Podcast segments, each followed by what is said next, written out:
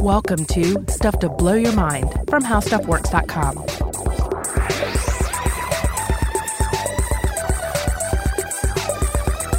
Hey, welcome to Stuff to Blow Your Mind. My name is Robert Lamb. And I'm Joe McCormick, and today we're bringing you a special conversation with another host in our network. That's right, we're going to be talking to Katie Golden. She's the host of Creature Feature. And uh, yeah, this is just a fun opportunity for us to support a new science show in our general network uh, and chat with just a, a very knowledgeable host yeah, Creature Feature is a, is a great new show. Katie knows a lot about animals and biology and evolution and psychology, and uh, and so we we wanted our listeners to go check out that show, get into that too. I think it'll be right up your alley. Yeah, she chats with guests about uh, you know cu- curious uh, tidbits uh, regarding uh, uh, animal biology, animal behavior, and it publishes every Wednesday. It's kind of sandwiched in between stuff to blow your mind episodes like that. Right. For all those people who are like, where can I get more leeches and bat sex between my two weekly uh, episodes of Stuff to Blow Your Mind, this is where you go. All right. We're, we're going to play a trailer before we jump into our interview with Katie. Uh, and I also just want to let everybody know if you want to check this out uh, online, the website for Creature Feature is creaturefeaturepod.com. All right. Let's have a listen to that trailer.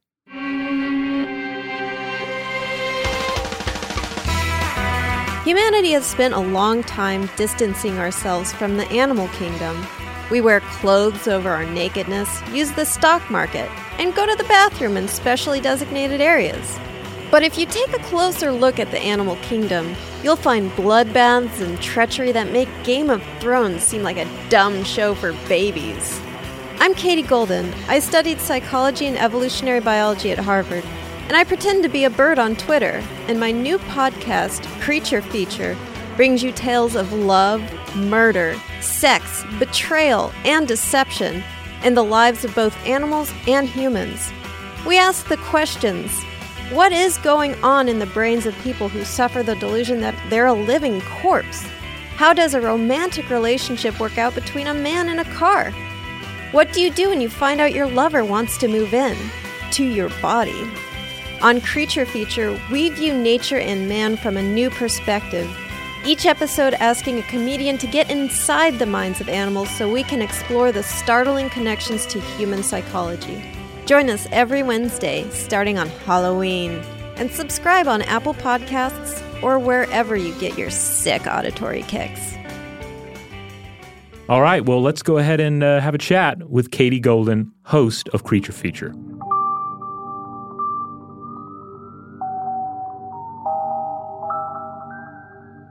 Welcome to Stuff to Blow Your Mind. Hey, great to be here. Could you introduce yourself to the uh, audience out there? Yeah, so I'm Katie Golden. I studied psychology and evolutionary biology at Harvard, and I run the Twitter account Pro Bird Rights, where I pretend to be a bird activist. And I host the new show from How Stuff Works called Creature Feature, where we take a an animal's eye view at human behavior and a human's eye view looking at animal behavior. So I love this particular angle because yeah, we can't help but uh, but look at the animal world, and we on one level we can't help but see them as as little or large versions of ourselves, and then we can freak out a bit when they do something that is totally inhuman. Yeah, I just think it's it's interesting because there's either the tendency to either over anthropomorphize or under anthropomorphize. So um, we'll see an animal behavior that we think, oh, they're feeling a certain way, like um, if an insect is. Uh, is stalking something like like the bolas spider likes to capture its prey by swinging a piece of of its web with this sticky bolus on the end, which is like this this uh, bulb that uh, you know it's it's fashioned after it's kind of like that weapon which is like a string with those two heavy weights and then you swing it and you capture your prey and then that's what the bolas spider does. So when you're watching him do that you're thinking oh he's thinking oh here we go gonna try to get this fly and oh shoot i missed. And then he looks disappointed. But of course, it's a spider, so it's very unlikely it feels things like disappointment.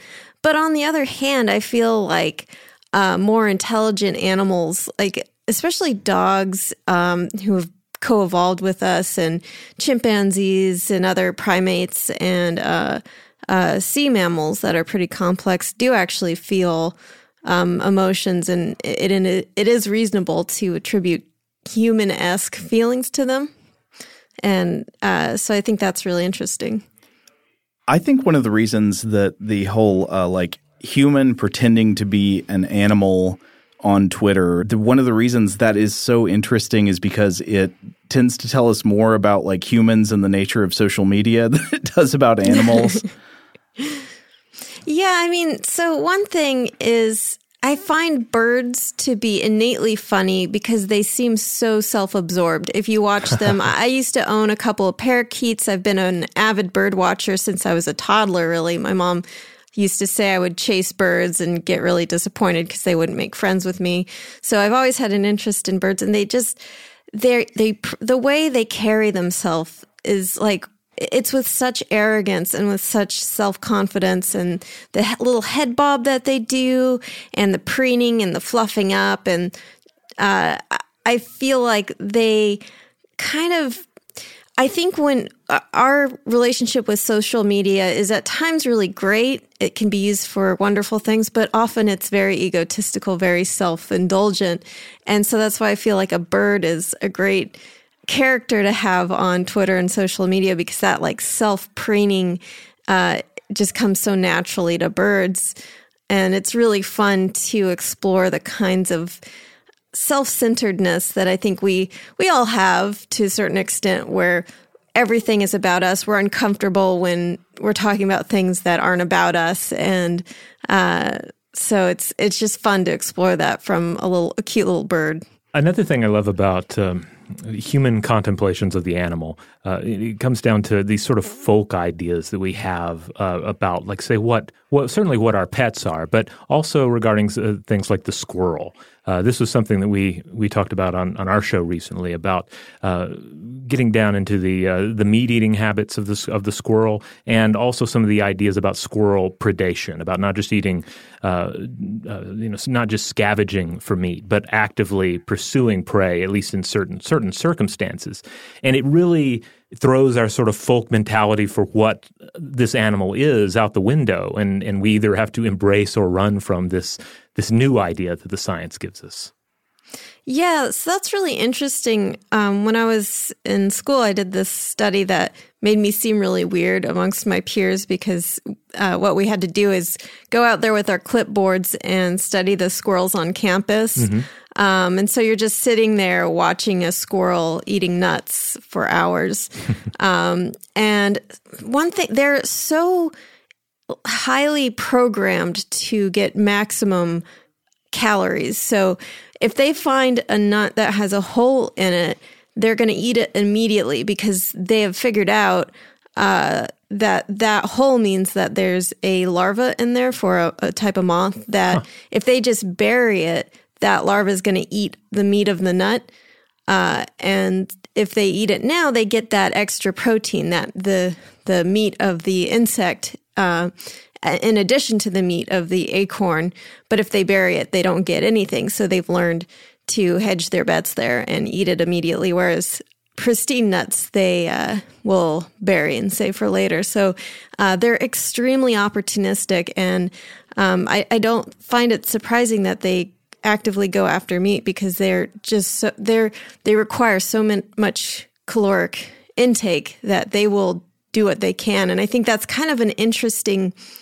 Um, I mean, it's this is not they aren't actually the link evolutionarily, but you can kind of see how that sort of shrew-like mammal can be a link, but from uh, herbivore and insectivore to uh, the omnivorous um, mammals that that are like badgers and uh, ferrets and so on that that can evolve from those more harmless seeming mammals. Oh, absolutely.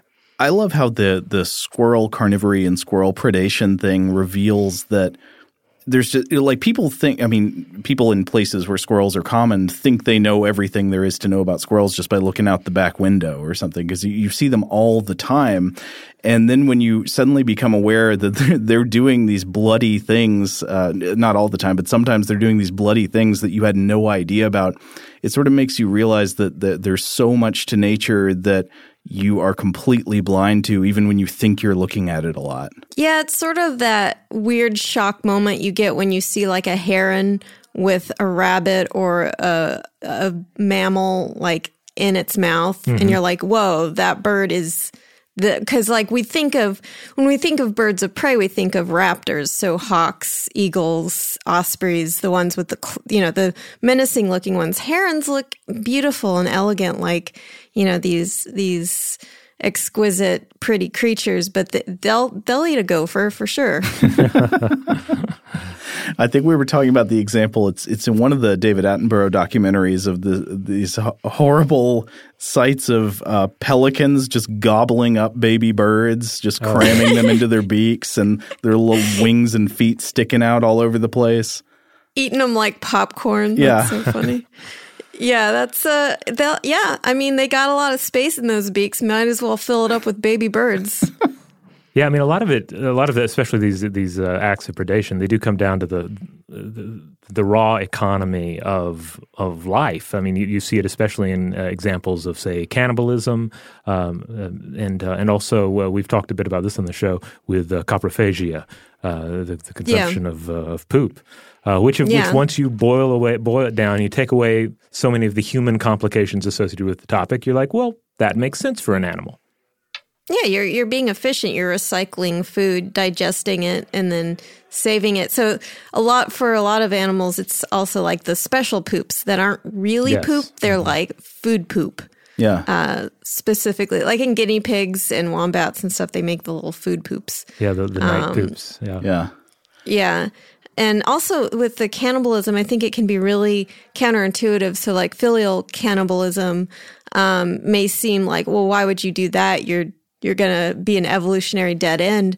Uh, but with fish, um, when they practice uh, eating their own babies, um, they're actually picking out the ones that are the least fit, so the slowest to develop.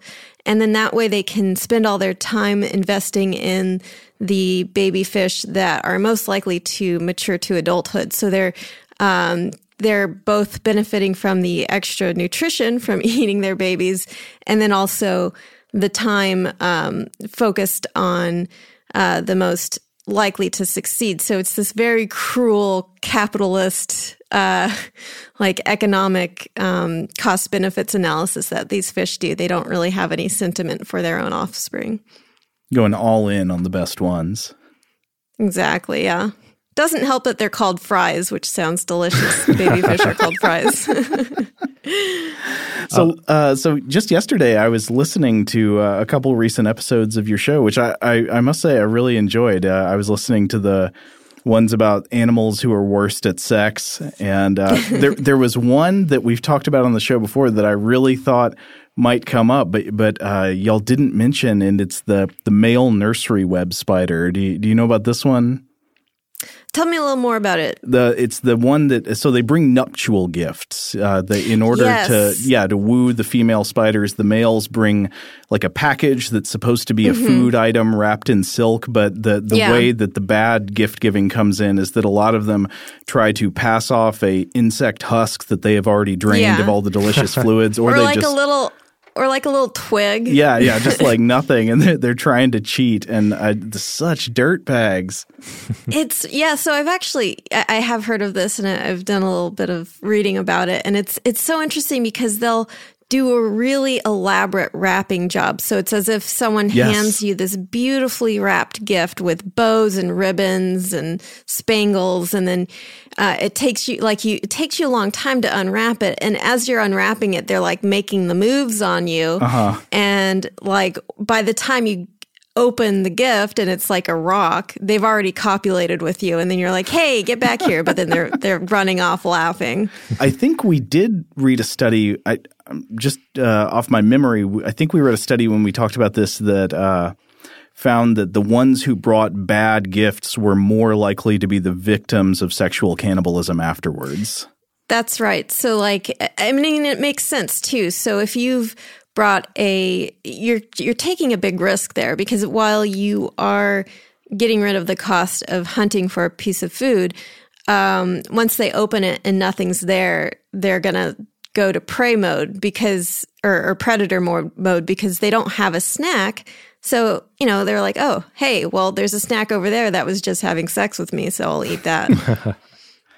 uh, do you do you have a favorite example that you want to uh, tell uh, the stuff to blow your mind crowd about from the uh, bad at sex episode? Well, I think my favorite is um, the uh, the nudibranch uh, having uh, disposable uh, penises. Oh, yes. because um, it's really interesting. So uh, they will have a they'll copulate, and then after copulation, they'll just shed their penis. Um, and oh, uh, by the way, nudibranches are these really interesting. They they look like um, uh, they're a marine animal that looks like a sort of beautiful snail or slug with all these colors, and they're they're pretty neat looking. Um, and so uh, it'll once it sheds the penis, it grows one back within 24 hours because it actually has this big coil of um, of genital material uh, inside of its body, and so it's like a fruit by the foot that just kind of like um, uh, keeps coming out. And the reason it does this, it, it actually has a really good reason. So it's to basically ensure that when it copulates, it's give like it's all fresh um, uh, sperm material. So it's all its own sperm material, and it, it's able to um, it's like decreases the chance that it's going to get uh, sperm from a previous copulation with the uh, other nudibranch on its penis, and then if it sheds it and puts a new one in, then it's like guaranteed that that this is going to be all its own genetic material, and it's like the Lysol wipe uh, method of mating. Yeah, I was thinking uh, when I was listening to that of like those uh, things where you tear a ticket off at the at the deli counter or something. number forty-two, servicing number forty-two. These are beautiful creatures, though. I was just looking at images of them. They look kind of like uh, '80s glam rock slugs. They really do. Um, they, they, and there's so many different kinds. Some of them look like dragons. Some of them look like a scrunchie from the 80s like you were saying they're uh, they're beautiful animals they're also hermaphrodites so uh, they they have the capability of having both uh, sexual organs which is really interesting all right we need to take a quick break but we will be right back with more of our conversation with katie all right we're back now, on Creature Feature, um, it's it's of course not only just about animals; it's also about the the guests that you have on to discuss uh, these animals. Uh, so each episode has a particular guest and a particular uh, th- theme or topic in place. How do you go about putting those two together? Like, w- which comes first, uh, the the guest or the topic? Well, so I'll write, it's usually the topic first. So I'll write my notes and then I kind of try to think about guests who might fit best with that topic. So, for instance, I was really interested in looking at vices in um, uh, in the animal world. So, drug use, drinking, birds who get drunk, uh, animals who seek out natural highs. Um, and so the guest I chose, Robert Evans, has written a book on the history of vice, and he talks a little bit about the evolutionary history of uh, getting drunk. And uh, so he was perfect for that episode. Also, because he's tried out some really interesting drugs. yeah, he, he, of course, is also the host of uh, Behind the Bastards. That's oh, right. That's okay. right. It's a great podcast. Yeah, indeed. So earlier you mentioned uh, that when you were a child, you were not able to actually make friends with birds. And uh, on the, the show, on Creature Feature, you interview humans. But if you could have one bird on the show as a guest and you could actually speak to that bird and ask mm. it hmm. questions, uh, which bird species would you choose? Oh, that's a really good question. I think uh, any species of parasitic birds, so cuckoos or hmm. cowbirds mm. or honey guides, uh, because they're so sneaky. Um, if, for those of you who don't know, uh, cuckoos will uh, lay their eggs in the nests of host species uh, and trick them into raising their own young. And they use a lot of different strategies, like sometimes the baby chicks have voices that sound like a bunch of baby birds. So then the host species feels compelled to feed it way more food than they would normally feed a single baby bird. They also push out the babies from the nests um, and when will kill the host species real babies. Um, and sometimes the cuckoo parents will disguise themselves as raptors, so have the uh, have stripes on their bellies and curved beaks that will look make them look like predatory birds. Um, and they're so devious that I feel like it would be they would be really interesting to interview, like like interviewing a criminal or something where yeah. it's just like like why why do you do this? And um uh like how how could you? So like a hard-hitting 60 minutes style interview. Yeah. Okay. Yeah like frost v. Nixon like me versus birdston like why did they always keep going back into the prison to interview Charles Manson again? It's like is he going to yeah. have something good to say this time? yeah, like a true bird crime podcast where Oh, where, there you go. Yeah, like like why do you do these crimes, birds? Stop it. So I, have got another question along those lines. I, I assume you have the the same kind of uh, attitude in general toward animal life that we do, which is like we try not to have negative emotions about animal behaviors and and always just like have a sense of wonder about the natural world and, and positive feelings about animals, even when they do things that if humans did them, we would find them disgusting. But is there an animal that you find you you can't separate your emotional reaction from? Like there's just some animal that you can't help but feel contempt for, even though you, you know you shouldn't? Yeah, so I think it's interesting because a lot of animals that normally you would feel disgust for like spiders or even even things like parasitic wasps that are really disgusting i'm, I'm too interested in to find truly disgusting. So uh, i think in all honesty even though i understand that like that cockroaches and then other pests and, and things like parasites so when my dog gets fleas or a tick, or when she was a puppy, she had roundworm, as a lot of puppies have. The disgust I feel for those kinds of insects is too much for me to overcome because, while I find parasites actually really fascinating when it's affecting my dog, who I love. You know, it's, mm-hmm. I, I just feel so angry. So when I would capture a tick, I would be like cursing at it and and be like, you know, you, you messed up now, buddy, because you messed with the wrong dog. Um, and it's really the only time that I, because like I don't, I don't like to kill spiders that are in my house. So like I'll I'll capture them and release them outside and and give them like a little snack, a tiny sandwich to take with them because uh, I care about them. But like Hell finding yeah. a tick, yeah, finding like fleas, I I really get so angry that I, I have to kill them because it's like, how dare you hurt my dog? What did she ever do to you? Well, they're these are the animals that are still the enemy. I mean, it's you, you can't Yeah, look mosquitoes at and ticks. mosquitoes, ticks, Yeah. things like guinea worm. I mean, these these Ugh. things are are still enemies of humanity. If, if there's anything Right. that truly deserves our hatred and contempt in the animal world, I think that's probably it. Yeah. I mean, like, I can't even, though, find my way to hating like rats because. Uh, I mean, I'm afraid of them. I don't want them in my house. But once one got in my heating vent and like lived there for a while, and I kind of half heartedly put some traps in there because it's like, well, I can't have this rat in here, you know, pooping in my and where the air comes in. But um, it and a trap went off, and I felt kind of like, oh, that's I'm sad. I'm I'm relieved, but sad. I feel bad that I killed a rat. And then I opened up the vent, and there was the trap with like a tuft of hair in it, and Oh, the rat no. was nowhere to be found. and I was like, at that point, I was like, eh, you've deserved it, buddy. You've deserved to survive.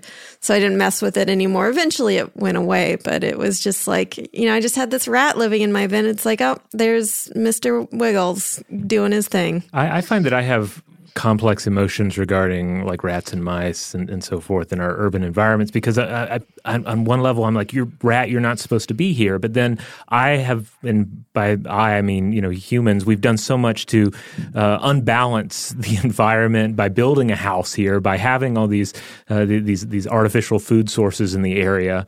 Uh, it's really on us that that they're here at all anyway.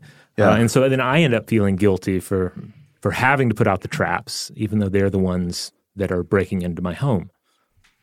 Right. It, it's not to them. It's not our our homes. It's like this is their natural environment because they've uh, learned to they've learned to survive in human environment, and that's so interesting because for most animals, when humans move in, they just die off or move out and for the animals that can actually adapt to human society and thrive, we hate. We hate them for being mm-hmm. able to do that. We resent them for invading our spaces, even though, you know, if anything, we're the invaders that are encroaching on most animal territory and typically just wreaking havoc and wiping them out. And then we have these these scant few hero animals that are able to live with us, and then we're we're we have the gall to hate them for it.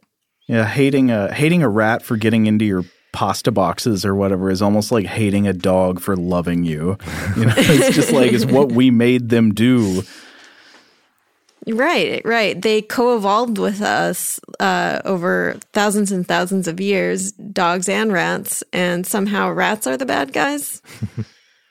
you know, we actually talked about this in a couple of episodes we did um, earlier this year about the idea of urban evolution, ways that animals are adapting to urban landscapes. And there's a lot of fascinating stuff going on with animals in urban spaces, like uh, the idea that in some cases, uh, that urban spaces might be selecting for personality traits in animals like neophilia, where like uh, a raccoon a raccoon has a better chance of surviving in a city if it's the kind of raccoon with a personality that wants to approach unfamiliar objects rather than regard them with caution.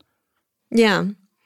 Yeah, that's it's very interesting because you can take a, an animal that is feral and over you know just a few generations start to find surprisingly uh, tame traits. So there, you know, that experiment with um, the uh, silver foxes in Russia, yeah, mm-hmm. where yes.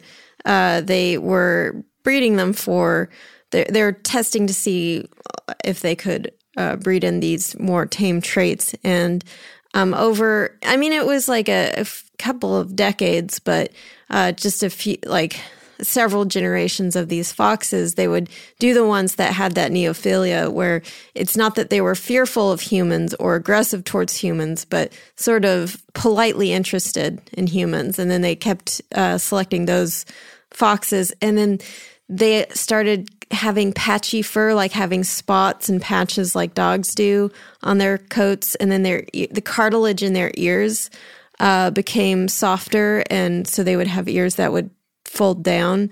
Uh, like in dogs. So it's really interesting to see how those tame characteristics that we see in dogs have some, there must be some shared genetic uh, links where some, the genes responsible for a more curious, tame personality can also be linked to something just superficial like ear cartilage. Uh, so I, I, think that's really. I wonder if raccoons had enough generations of these tame, more curious raccoons, if they would start to, you know, like look cuter in some way. Like, oh, we actually hypothesized that in the episode. We were like, I, I really? wonder if over many generations, city dwelling animals will tend to become cuter. Well, raccoons kind of have a leg up on the situation because they are already pretty cute. I mean, yeah. Have you seen the video of the raccoon trying to wash cotton candy? No. Yes. Oh, I haven't oh, it's seen this. so sad. Please just describe it's it. Heartbreaking. It's the human condition. It's a modern day Sisyphus because the rat, the sorry, the raccoon has this piece of cotton candy it's given, and so because it's a raccoon and they like to wash their food because they're so fastidious, that he went into the the river and tried to wash it and it dissolved, and he's like what is this? What is this witchcraft? And uh, he gets a new piece of cotton candy, but does the same thing, and he doesn't learn. Oh, I know, poor baby. So, Katie, uh, we t- again we talk a lot about biology on the show, and one of our favorite topics as well is is monsters, both in terms of the biological uh, hybridity that is often on display with them, and because no matter how bizarre the monster, uh, no, no matter how weird the creature in a you know science fiction uh, uh, film happens to be, nature usually has it beat for weirdness. So we were wondering, do you have any favorite monsters or film or fiction that invoke real world biology in some way, shape, or form? Mm. Yeah, actually, I do. So, uh, do you know that video game, The Last of Us? oh yeah. So they have the I guess the the monsters in the game are the the people that have been infected with this zombie esque virus, um, but it's not. It's actually sorry, it's not a virus at all.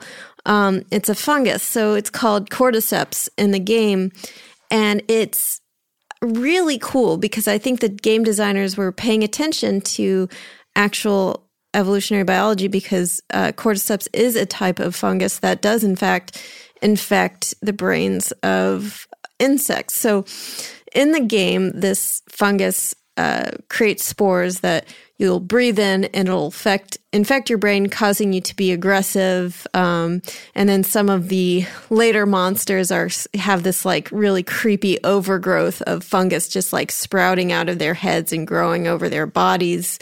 Um, and in fact, like uh, cordyceps in real life, this fungus will uh, grow, sprout out of the heads of ants and other insects and cause them to kind of go a little kooky. So they uh, will uh, leave the. They'll either be carried off by fellow ants who are like, "Uh oh, this is a this is a zombie ant." So they'll carry it off, and the, those ants that actually carry the infected ant will go on a suicide mission because they're like, "Well." We're going to get infected too, so we don't want to risk the rest of the colony.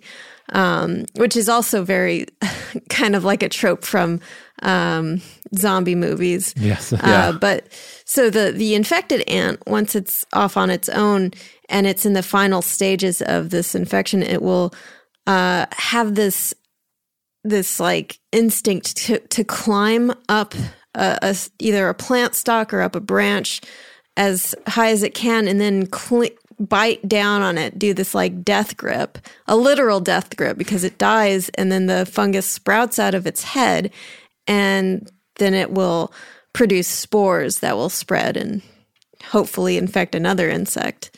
So it's controlled this insect to become like an incubator for more spores, just like in the in The Last of Us, which I I think it's really one of my favorite I know it's a video game, but it's like to me beats a lot of the zombie movies or zombie genre because it's so cool and how carefully they constructed this zombie scenario. I, I'm not a big gamer, but I've played that game multiple times. I think it's really excellent, and I love the mythology there. It reminds me a little bit of a of a 1963 Toho movie from Japan called Matango.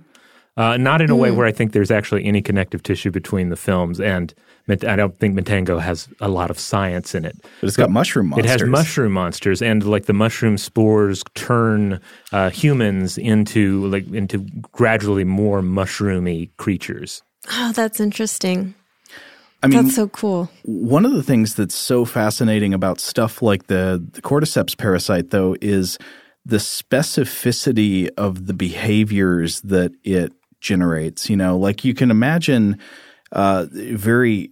It, it feels more natural to say, okay, you could get some kind of parasite that would have a very, very broad kind of effect on your behavior, like uh, maybe the way. Uh, oh, what's uh, the, the toxoplasma one? with the idea yes. that Yeah. it that it uh, toxoplasma toxoplasma gondii, I think it's called, that it uh, it reduces the uh, the fear and caution and inhibitions in mice so that they're more likely to go out and be eaten by a cat, and it increases their attraction to the what the smell of cat urine or Yes. something like that. Right. There's a lesion uh, between the parts of the brain responsible for arousal and uh, fear. Yeah. And so it it it's like it, it actually rewires their brains so they associate that that fear response from the smell of cat urine with a arousal. Yeah, uh, yeah, oh yeah. That's like the uh, the excitation part of anxiety without the being repelled part of anxiety. Right, Uh, right. But uh, but that's easier for me to just internalize and understand because it seems like that's actually a very broad and kind of easy change to make to the brain in a way. It's fascinating the specificity of the ant behaviors that are created by the parasite in the co- case of cordyceps. Yeah, and there's other other um, examples of that. So the parasitoid wasp will infect orb weaver spiders um, with their larvae. So the the the wasp will attack the orb weaver spider and then lay its larva uh, either uh, inside of the the spider or just on top of the spider, and it clings to the spider. And um, it makes it do what seems like this really specific behavior. So instead of weaving its normal pretty web, it will start weaving like this cocoon, an extra strong cocoon that will eventually become sort of this cradle for the parasite's offspring, um, so that it can be it can safely develop. And kind of in to twist the knife, the the larva will eventually eat the host spider and just discard its carcass. Uh, and so it's it's really interesting because it's hard to imagine how is this larva controlling the brain of this spider so that it weaves its it, it a cocoon that seems so specific, so detailed. And what researchers have found is it, it there's a hormone, a chemical that the larva produces that is actually associated with the orb weaver's spider's one of its molting stages. So when it's molting, it wants to create a cocoon uh, made out of these especially strong fibers, and they're also um, they they uh, have this sort of ultraviolet uh, light so that other insects won't fly into it while it's molting. Uh, and that protects it when it's vulnerable. So it hi- the larva hijacks the orb weaver and makes it think it's molting, but it's even stronger than um, normally. So it's like it, it's pumping it full of this chemical that it it's almost goes into this super molting stage where it creates an extra safe and protective cocoon that eventually the parasite will use uh, at the expense of the poor little spider. That's fascinating. I, I, guess what it really means is that a lot of the behaviors we think of as very specific and very complex are actually just much easier to trigger by exploiting existing hormones and circuitry and stuff than we would think. Yeah, and I think that's why you find it in insects so much because they have, while they do have very complex behavior, their brains are a great deal smaller and I think easier to uh, reprogram. And I mean, the same thing with uh, rats. I, th- I think that it would be a lot more difficult, say, to reprogram a primate to do a very specific behavior. Although you you could argue that with rabies, the yeah. some of the mm. behaviors like aggression and excessive drooling and hydrophobia are all uh, beneficial for the rabies virus to spread. So so you know it, it is it can happen. All right, hold that thought because we're going to take a quick break and be right back with more of this interview. Okay, we're back. All right, Katie. One question that we we have frequently asked guests on the show, especially if they have any uh, uh, interest in biology at all, is uh, is this: uh, What is your favorite dinosaur or prehistoric creature? Ah, oh, that's a really good question. I, I, would have to say Archaeopteryx because mm. it's the predecessor to birds.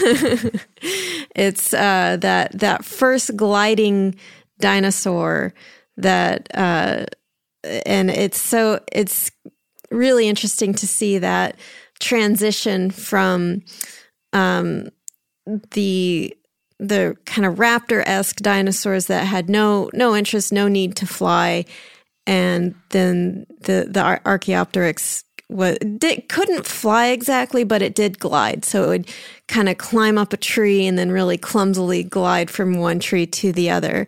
And I, I just think that's it's so cool to me how flight has independently evolved uh, in so many different species that you just never expect. So uh, you have flying squirrels, which is sort of like the Archaeopteryx of animals because they they do the same thing where they kind of have um, developed that gliding um, ability, and then uh, obviously there's also bats uh, who have developed that more a little more um, uh, efficiently, and uh, in insects, flight evolved from actually like their wings sprouted from their lungs tissue, and so you you see like with dragonflies, their uh, wings are very close to where their their gills and lungs are, and uh, it's it's just I find it so cool that dinosaurs just you know decided to become birds eventually.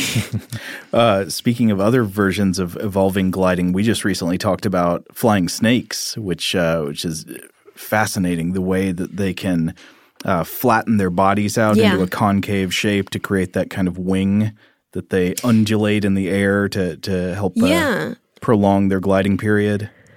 Yeah, and that's so cool because they do have snakes have these really interesting muscle skeletal structures that allow them to contract their muscles and expand them in the act of swallowing food. So while I don't I don't know this for a fact, but I would assume that the that gliding those gliding snakes have kind of they use those same muscles that are so good at swallowing and pushing food down hmm. uh, through their very long uh, trachea and, and bodies to digest, they, they can use that same those same kinds of uh, structures to be able to flatten themselves and achieve the gliding structure. Do you, do you guys know if that's that's the case? No, I didn't. I haven't read anything about that, but that's a very good point. I I would l- assume that's probably true. It seems like it is. It's kind of, but I I don't know for a fact. Yeah. Uh, so, speaking of feathered dinosaurs, do, do you also get worked up when you see dinosaur movies and there's not a feather to be found? Yes. Yeah, I, I think that here's the thing is I think this is such a good opportunity mm-hmm. uh, now that we know. I'm fine with classics like Jurassic Park that the dinosaurs don't have feathers because we just didn't know back then. So that's fine. But now we do know. And people I hear people say like, "Oh, it would look so stupid." And no, I don't think so. No, exactly. Birds don't look stupid; they look amazing. So, can you imagine like a uh, a raptor with fully feathered? It would look glorious. Uh, and you know, it's interesting. Uh, there's this habit of uh, artists who recreate animal images from fossils of doing what's called, I think it's called shrink wrapping, where you ignore, you don't know muscle and fat tissue precisely. So there's a tendency to uh, underestimate how plump something is and how fluffy it is. So, okay. uh, and I've seen there's this really cool image online where this artist made examples of it by uh, working backwards from like a swan skeleton to oh, create. yes, I've seen this. Mm-hmm. Yeah, to create that like swan like animal as if as if the swan skeleton were a dinosaur fossil and and what it would look like if it was interpreted in the way that dinosaurs are and it's horrifying and swans are lovely so i feel like we should be giving you know just giving real dinosaurs have curves is what i'm saying. Wow that, that yeah i never thought about that with even modern skeletons but i i think we're all three totally on the same page and i think even if you're not going to make them beautiful if you're trying to make them terrifying. Can you imagine? I, I think that the predators would be more frightening if they were covered in feathers. I mean, oh, imagine yeah. being eaten by a giant bird. That makes even less sense than eaten by a lizard. Oh, I mean, I yeah. since since I was a kid, I've been I was always intrigued by these uh, paleo art illustrations of terror birds snatching up. Um, I forget the, the, the scientific name, but the the dawn horses, the miniature prehistoric horses. Mm-hmm. Just the idea of this already large bird eating small horses uh, just filled me with dread. And uh, and I would love to see well, like where are the terror bird movies? It seems like like this is a, an untapped uh, uh area of riches here. Yeah, I mean, it, I feel like if you try to imagine lying on your stomach and looking up at like a chicken. Yes. Because if you look at it from that perspective, it's actually kind of scary. They have those dead reptilian eyes, mm-hmm. sharp claws, and just this look of anger. There, there's a Werner Herzog quote about chickens about yes. how yeah. I've I, I can't from memory just do the exact quote, but it's something about how chickens are just so innately achingly stupid and mean. he says when you when you look into the eyes of the chicken, the the immensity of the stupidity is is breathtaking. oh, and if you, you if you make Werner Herzog feel despair, it's you've got something going on because right. that man is uh, is a nihilist to end all nihilism. Well, Katie, do you have anything coming out soon on the show that we you, we specifically want people to watch out for and, and listen when it uh, when it hits the feed? Yeah, so I'm looking into evil in the animal and human world, and there's this really fascinating concept in criminal psychology called the dark tetrad. And I look at the animals and humans that best exemplify this evil behavior and it's it's really cool. It's it's actually kind of metal so i'm excited for it. And uh, can you uh, remind all of our listeners here uh, where they can find creature feature when it publishes and where they can find you on social media? Yeah, so it publishes every Wednesday, uh, and you can find it on the iHeartRadio app, Spotify, Apple Podcasts, pretty much anywhere you can get your podcasts. Um, you can find us on Twitter, Facebook, and our website is Creature Feature Pod. Our Twitter is Creature Feat Pod, not feet as in, you know, animal feet, but feet as in they have achieved a great feat. ah, gotcha. All right. Well, uh, it has been a delight to talk to you today, Katie. Thank you so much for joining us. Yeah, thanks for having me.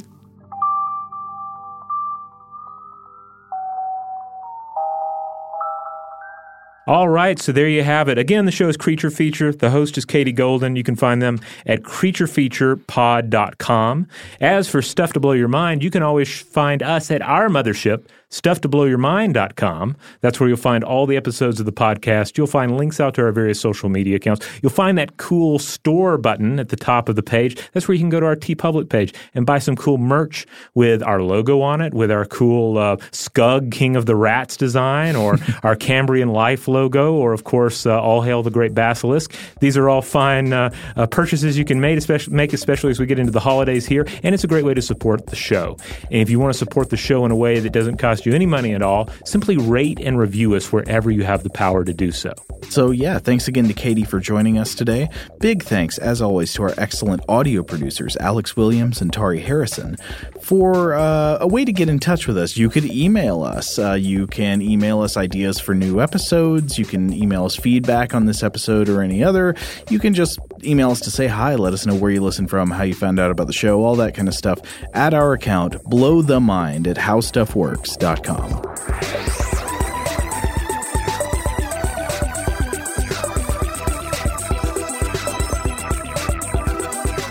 for more on this and thousands of other topics, visit howstuffworks.com.